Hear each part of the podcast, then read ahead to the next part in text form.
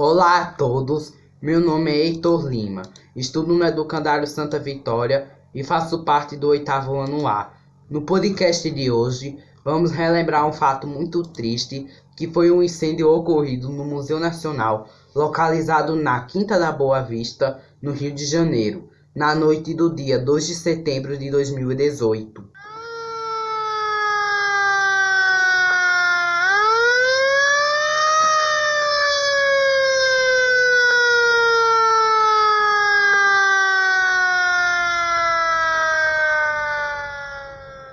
Foi um incêndio de grandes proporções que destruiu quase toda a totalidade do acervo histórico e científico construído ao longo de 200 anos e que abrangia cerca de 20 milhões de itens catalogados. Além do seu rico acervo, também o edifício histórico que abrigava o museu, antiga residência oficial dos imperadores do Brasil, foi extremamente danificada com rachaduras desabamento de sua cobertura e queda de lajes internas. Tragédia! Diz diretor em entrevista à Globo News. O diretor do museu, Paulo Knaus, considerou o incêndio uma tragédia lamentável. Em seu interior havia peças delicadas inflamáveis e uma biblioteca fabulosa. O acervo do museu não é para a história do Rio de Janeiro ou do Brasil, é fundamental para a história mundial. Nosso país está carente de uma política que defenda os nossos museus, afirmou Paulo Knaus.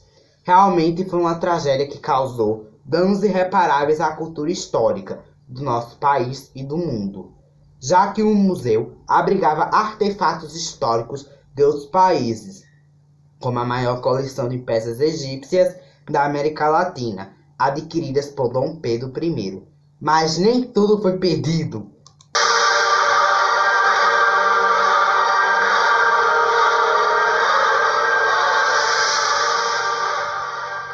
Uma das coordenadoras do trabalho em resgate de peças nos escombros, a professora Luciana Cavalho, detalha que foram recuperadas peças importantes para a pesquisa, como esqueleto humanos, inclusive fragmentos do icônico crânico da Luzia, o mais antigo fóssil encontrado no continente americano.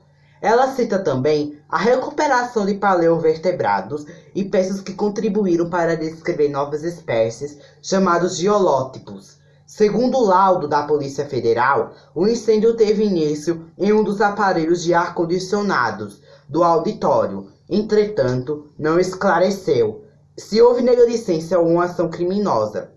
A investigação ainda está em curso enfim, o incêndio devastador do Museu Nacional não é um caso isolado no país.